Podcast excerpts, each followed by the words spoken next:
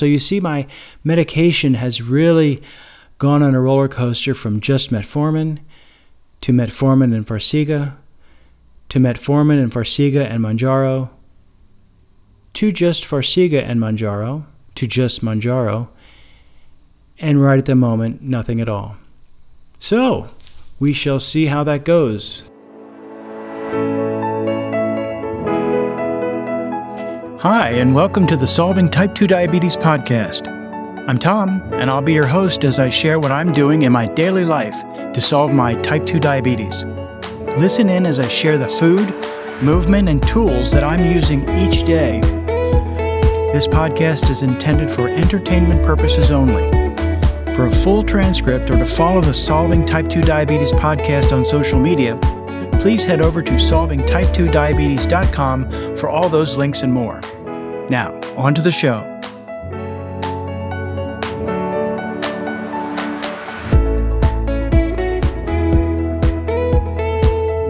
Well, welcome to another episode. Thanks very much for joining me here. I'm happy that you're able to listen in again this week. This is the one-year anniversary episode of the Solving Type two Diabetes podcast. One year ago, first week of September of twenty twenty-two, I started this podcast, and I'm not sure if you've listened to all of the episodes since then, but they're out there, so you can certainly catch up. But I've been doing this now for one year, and I think back to when I started this podcast, and I started this podcast for two reasons, primarily, was accountability for myself. That was, I'd say, the first reason I started this podcast. I figured it'd be a good way to chart my progress and also to stay accountable to myself and to you for how I'm solving my type two diabetes.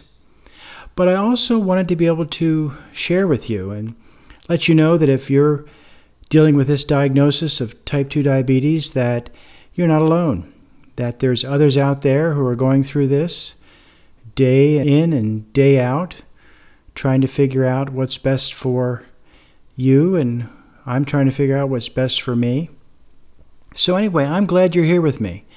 There's now fifty episodes, original episodes, and in the last two weeks, because I was away on vacation, I figured I needed a little bit of a break, were two replay episodes. I hope I picked out two that you were able to enjoy again.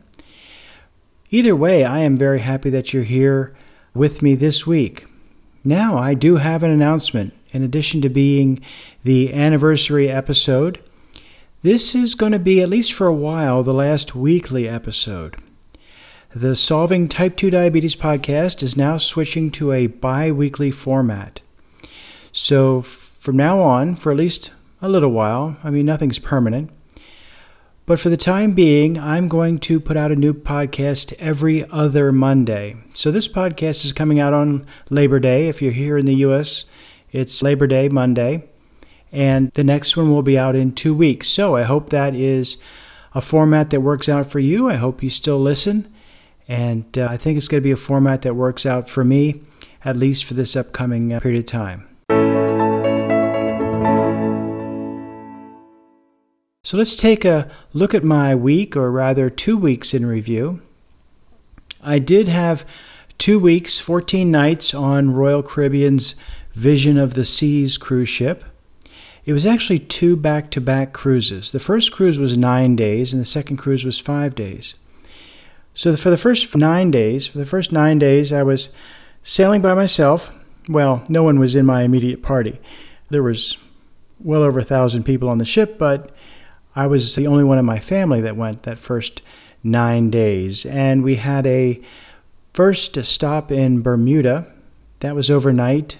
So you get there around noon on one day, and then you leave around noon the following day. And that's about the only place in the Caribbean that I know of where Royal Caribbean routinely stays overnight. And almost always, at least in my experience, when you go to Bermuda, you get to stay overnight. And some people stay on land. They get a hotel or whatever for the night, a little change of pace. And for me, I don't really see myself doing that. I paid to be on the ship. The food's included on the ship. Most of the drink is included on the ship. So uh, for me to pay for uh, staying somewhere else is unusual if I'm already paying to stay uh, on the ship. But some people do that.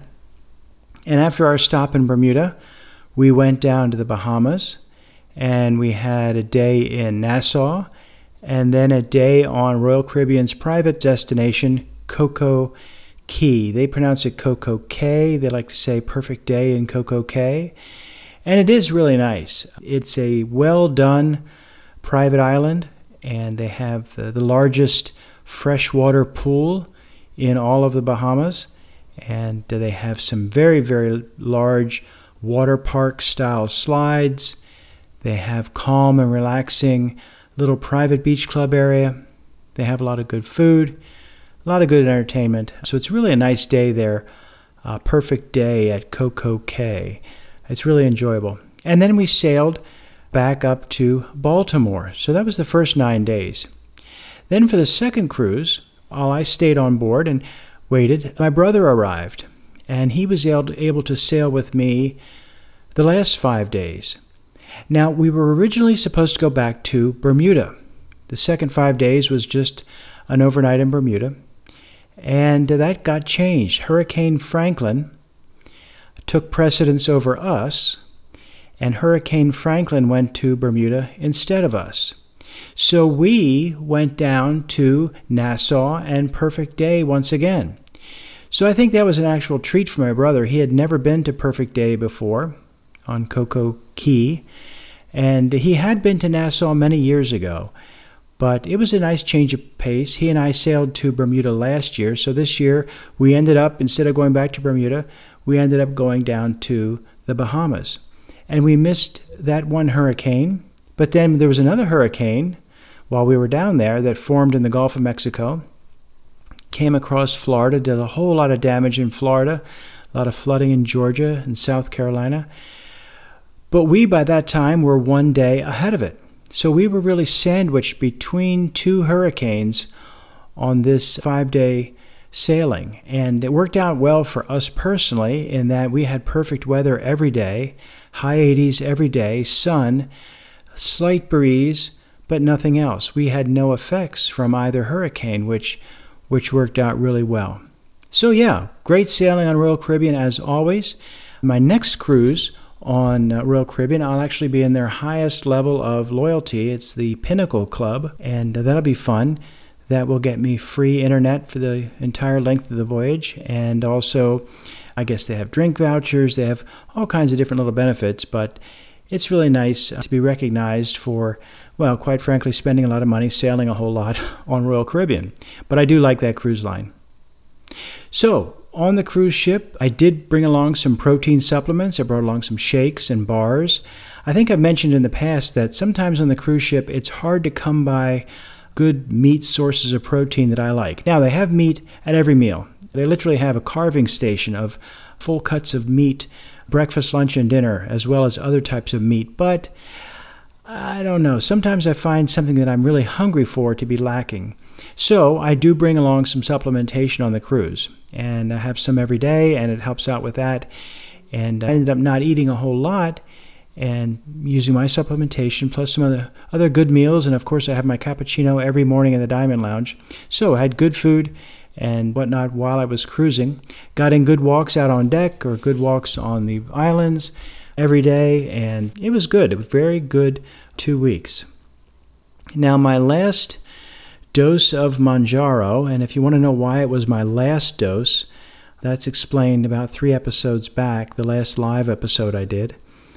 But anyway, you'll find out if you haven't listened, go ahead back and listen to that. But most of you know that my Mounjaro refill was denied by my insurance company because my A one C has improved. Well, ironic, I believe to large part it's because of the Mounjaro that my A one C has improved, but we'll see what the future brings. Regardless, it has now been eleven days or twelve days when this episode comes out since my last dose of Mounjaro. Now, I do have a doctor appointment in two weeks. I get fasting blood work next week, and then the week after I have a doctor's appointment where we'll go over my current A one C, and that A one C will be with the Mounjaro alone. I stopped the Farxiga prior to the last A one C, so this one will be just the effects of my eating, movement, and the Mounjaro, which has now stopped. So we shall see what the future brings. But I'm currently taking no medication, as of right this minute, taking no medication for type two diabetes, which is a first for me in a few years, several years, since I have not had any medication at all for the type two diabetes. So that's going to be interesting to see how that works out.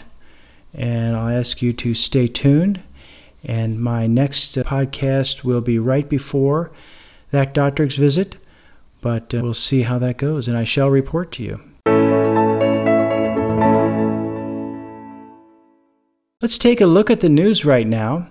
This first article is called Living Well with Type two Diabetes, and it says, with strategic lifestyle habits, you can not only manage your diabetes, but also lower your risk of common health issues that go along with the condition. So, what does this article talk about? Well, it talks about things that you can do to help mitigate your diagnosis of type two diabetes. And it says, consider the lifestyle pillars of type two diabetes management. And it asks, are you doing them? Do you have a short-term and a long-term management plan, combining all aspects of care? Lifestyle changes, things like that. Do you have health goals? Maybe your health goal is to limit your carbohydrate in- intake to a rational, reasonable level. Maybe it's moving. Maybe it's wanting to compete in a five K, or just establishing a consistent sleep schedule. Do you understand what your blood sugar readings mean? Are you measuring your blood sugar? Are you taking appropriate medications? Like I say, right now, right this moment, I'm not taking any. But if you do these things according to your care team and what they're recommending, you can actually limit the effects of some of these side effects, as we all know, heart disease, kidney disease, problems with vision, problems with circulation, things like that, that often come with a diagnosis of type two diabetes. So it's a good basic general article, something we can look at and actually, I think, learn from. This next article is called Steps to Take When Your Diabetes Treatment No Longer Seems to Be Working. Well, hopefully you do not find yourself in that situation, that your treatment plan is not leaving you with uncontrolled blood sugar, but it's it's always possible. So there are some signs that you should look out for, according to this article, on when you might need to switch up your treatment plan. And that includes large blood sugar fluctuations. Your blood sugar is no longer being held within range. Maybe your readings are going very, very high and then dramatically dipping down low. Some of the physical things you could notice are numbness in your hands or your feet.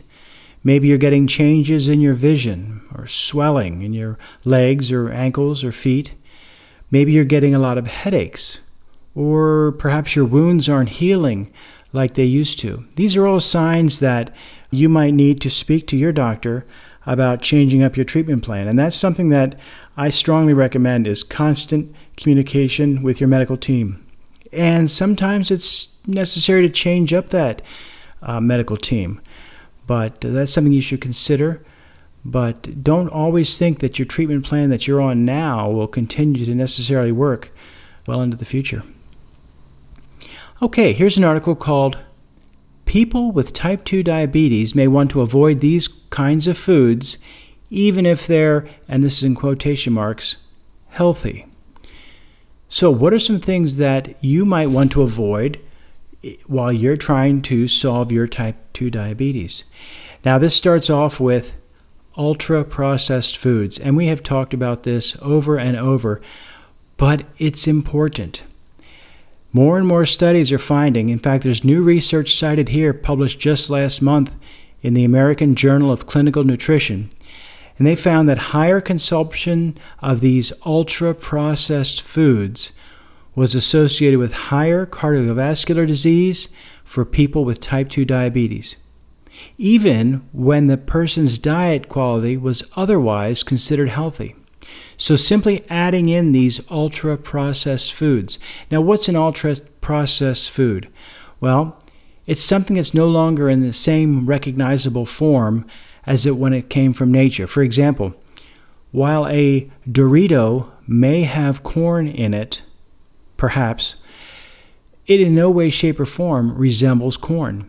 It has been ground down to a powder and then mixed in large quantities with various fats, salts, sugars, and other flavoring to make it hyper palatable.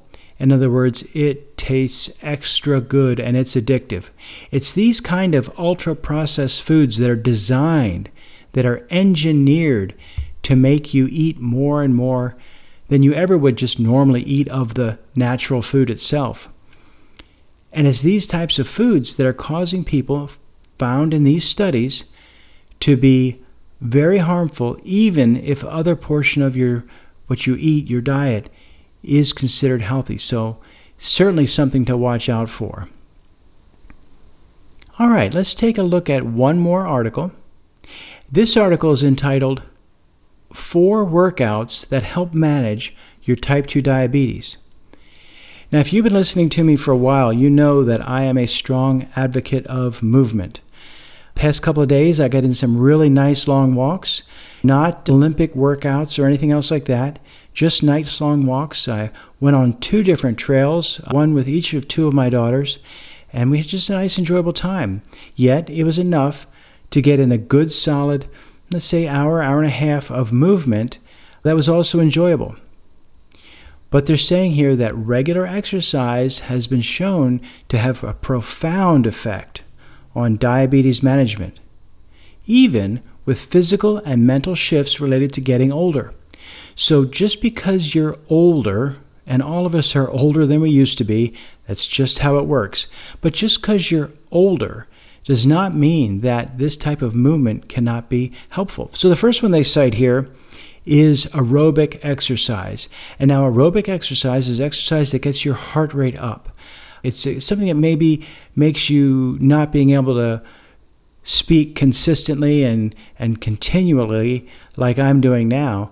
It maybe makes you take a breath and maybe you don't get out a full sentence, but that's aerobic exercise. People think of walking or jogging or even jumping jacks is an aerobic exercise. The other is strength training. Now, this is really important if you want to maintain your muscle. Strength training usually involves lifting weights of some sort, but it can also be with your own body weight. For example, doing a burpee. If you're familiar with burpees, it's where you're standing and then you go down to the ground, your chest touches the ground, you jump back up. Sometimes folks throw a clap of their hands over their head, but you do that repeatedly, and that not only is a great aerobic exercise, but getting down to the ground and then getting your body weight back up off the ground to a standing upright position, that's a body weight exercise that can also improve your strength. So it's great. The third one is yoga. Yoga is great for the mind. It also is great for flexibility, range of motion, things like that, and it has been shown to definitely influence, positively influence stress reduction. And that, that stress reduction can help with glucose control. And finally, and this might be maybe the ultimate, if you will, interval or circuit training. So interval training can be thought of as maybe briskly loping up a set of stairs and then coming back down and then briskly loping up a set of stairs again. Maybe not sprinting, maybe not all out, but maybe just uh, quicken the pace. But then putting an interval of that intermixed with an interval of something that's maybe less stressful, like say walking down a set of stairs. Or circuit training, where you do one form of movement and then you do that for maybe a minute or two and then you go to the next and then you go to the next and then maybe you go back to the first. And you repeat that in a circuit. But basically what it says here is no matter what exercise you choose, ramp up gradually. Walk before you run. Do body weight exercises before you start throwing around iron. And maybe do five or ten minutes of simple yoga before you get in for maybe an hour of the hot yoga or something like that. So start gradually, but keep going. I think that's what's most important. So as today's topic, and I mentioned this in the last live episode I had now uh, three weeks ago, I guess, but I want to talk about what changes have happened to myself over this past year. We've been doing this podcast now together, you and I, for one year now. So I'm not sure exactly how you have changed. I'd love to hear how you have changed. I'd love you to write in and tell me the things that are changing with your efforts to solve your type two diabetes. But for me here, I can share a couple things. First of all, my A one C. A one C is is a blood test that you take. It it's, it measures your uh, blood, your hemoglobin, and how much of that has been affected by sugar. So it's a measurement of that. The, I forget the word slipping right now. Are you shouting at your phone, telling me what the word is? Glycated, that's it. Glycated hemoglobin. It's a measurement of your red blood cells and the damage that is, is, is existing because of high blood sugar. So anyway, it's a number. And anything above, say, six point four in the U S measurement scale, anything above a six point four is considered type two diabetic. Anything above a five point seven is considered pre-diabetic. So there's a little window in there, but below below five point seven is considered normal. Well, when my efforts here with this podcast started a year ago, my most recent A one C was seven point oh. So it was solidly in the type two diabetes range. Now, years before, it had been as high as eleven or twelve.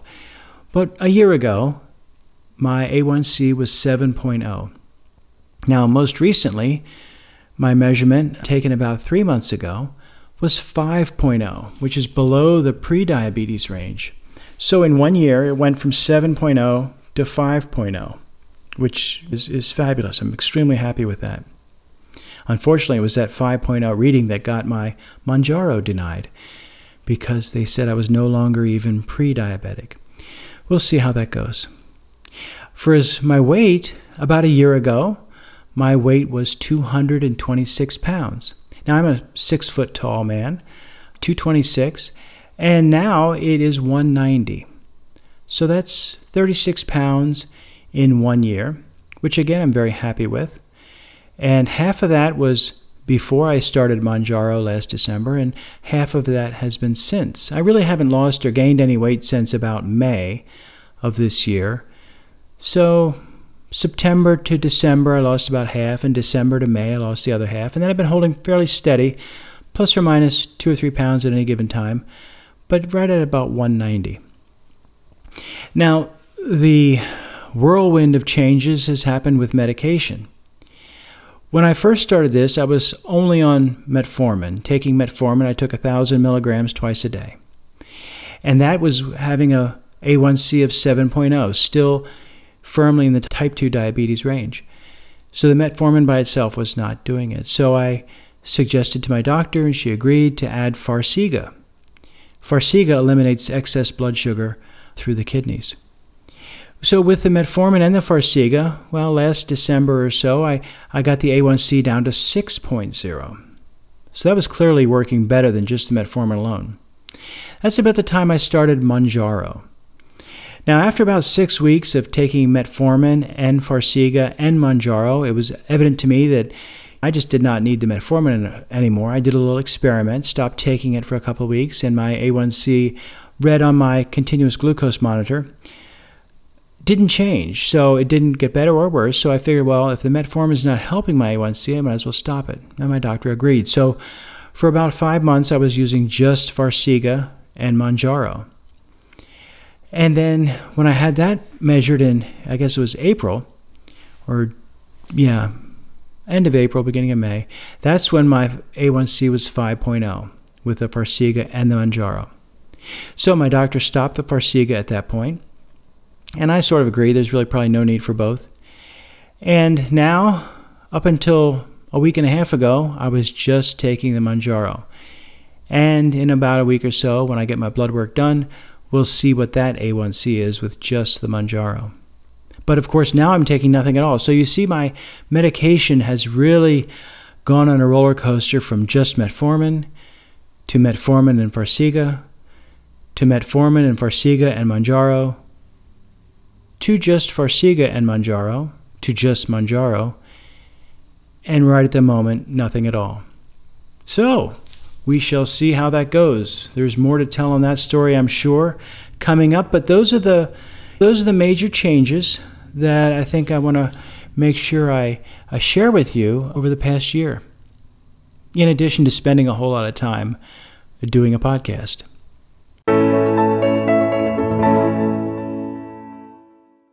Okay, so this is the point where we look at your questions. And you're saying, Tom, how do you get our questions? Well, let me tell you, I am, first of all, happy and excited whenever I get in a question, comment, or feedback on the podcast. If you would like to weigh in, if you would like to have your thoughts known, please let me know. There's two ways to do that. The first is to send an email directly to me at tom at solving type two diabetes dot com. That's my email address, tom at solving type two diabetes dot com. And I'll get the email, I'll read it on the air, and I'll be happy to answer your question or take in your comment or feedback, even a topic for a, an upcoming episode. The other way is to go to the website, solving type two diabetes dot com, and click on feedback. There's a little form, you can fill that out. And that's what happened this week. Stephen from Glendale, our good friend of the show, Stephen from Glendale. We've heard from him before. It's always a pleasure. And he sends in this this week. Hi, Tom. This is more of a comment than a question. Your mention of your insurance company denying your prescription request for Mounjaro is surprising, yet not surprising. It's astounding to me that medications that are prescribed to help keep you healthy are often denied because it did the job it's supposed to do and or are cost prohibitive. I'll soon be going on an A A R P United Healthcare Medicare Advantage plan, and the cost of two of my medications, Jardiance and Ozempic, are considered Tier three, with Tier one being the least costly, generic for instance, with Tier four the highest. I'm not even including the Freestyle Libre three, which is not even listed on their website, which will probably be denied as well. My out-of-pocket annual costs for Jardiance and Ozempic are expected to be close to three thousand dollars a year. I just looked up the Dexcom G seven on the United Healthcare website, and the estimated annual cost is one thousand seven hundred seven dollars. So if I were to stay on these three meds and the Dexcom G seven, it'll cost me about five thousand dollars per year. And he puts an exclamation point behind that, as it should be. My current insurance, Empire Blue Cross Blue Shield, which I get through my wife who is still working until August thirty-first, charges ten dollars for Ozempic for a three-month supply. Jardiance, ten dollars for a three-month supply. And the Freestyle Libre three, forty dollars for a three-month supply. I also checked Blue Cross Blue Shield for Dexcom G seven. It's the same as the Libre three, forty dollars for a three-month supply. As you can see, the discrepancy is enormous. I'm going to have to give up Jardiance and the Libre three and go back to finger sticks. Why are we, who are living on fixed incomes, charge so much more than the insurance you get at work and need it the most? Sure, Jardiance, one of the ten medications that are subject to price negotiations in Medicare that were announced today, won't take effect until twenty twenty-six if we're lucky. Seriously, why so long? Somebody's pockets are being lined. As my wife said, it's all about the money. I apologize for ranting, but now that we're retired as of August thirty-first, this is going to hurt, financially and physically. As always, we look forward to your next podcast, Stephen. Well, thank you very much for writing in, Stephen. Thank you for sharing that, and congratulations to your wife for her retirement now, I guess, five days in the making. So congratulations on that, and yes, I feel your pain. I literally understand where you're coming from. With the Mounjaro, my cost jumped from twenty-five dollars to two hundred fifty dollars for the last box of my last refill, and now, of course, it's denied. My Libre threes are about two hundred twenty-five dollars for a three-month supply. Now, when I was taking the Farxiga, that was about forty dollars for a three-month supply, and the metformin, I think, is free. You get what you pay for. But I certainly understand your, your pain here. It does not seem right that just depends on what insurance company your employer or your retirement plan has picked. That dictates whether you're spending hundreds or thousands of dollars every month for your medication to keep yourself healthy.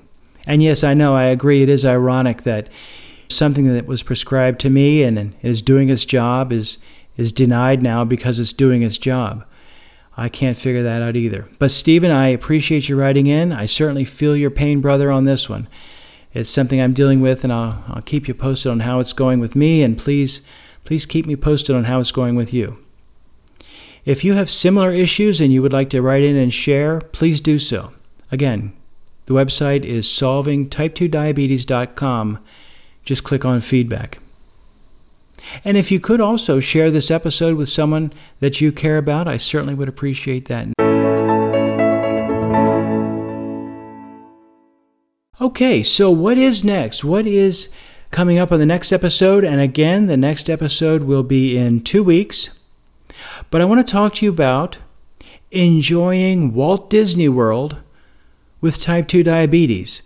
I'll be headed down to Walt Disney World. It is my sixtieth birthday coming up here in just a few weeks. It's my sixtieth birthday, and I will be recording the next episode just before we head out to Walt Disney World. So I'm lucky enough to be down there with a large part of my family, and we'll be enjoying ourselves. There's lots to eat, lots to do, and I want to tell you how I am able to enjoy Walt Disney World probably about once a year or so. This year it'll actually be twice. I was down there in June with another part of my family, and going down now this month with yet another part of my family. So I'm lucky and I'm able to do that, but I want to tell you how to do it safely and with health, even though you're solving your type two diabetes.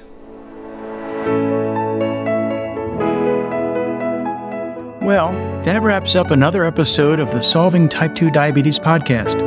I hope you found it valuable. Please follow and leave a five-star review, as it helps other people find the podcast. By subscribing, you ensure you won't miss the next episode.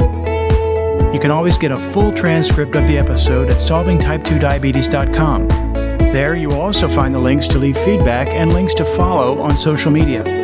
I'm very interested in hearing from you with comments and suggestions. Thanks very much for listening. Please remember that everything I share is just from my own personal experience and should not be taken as medical or health advice. Please consult your own medical professionals. This podcast is intended for entertainment purposes only.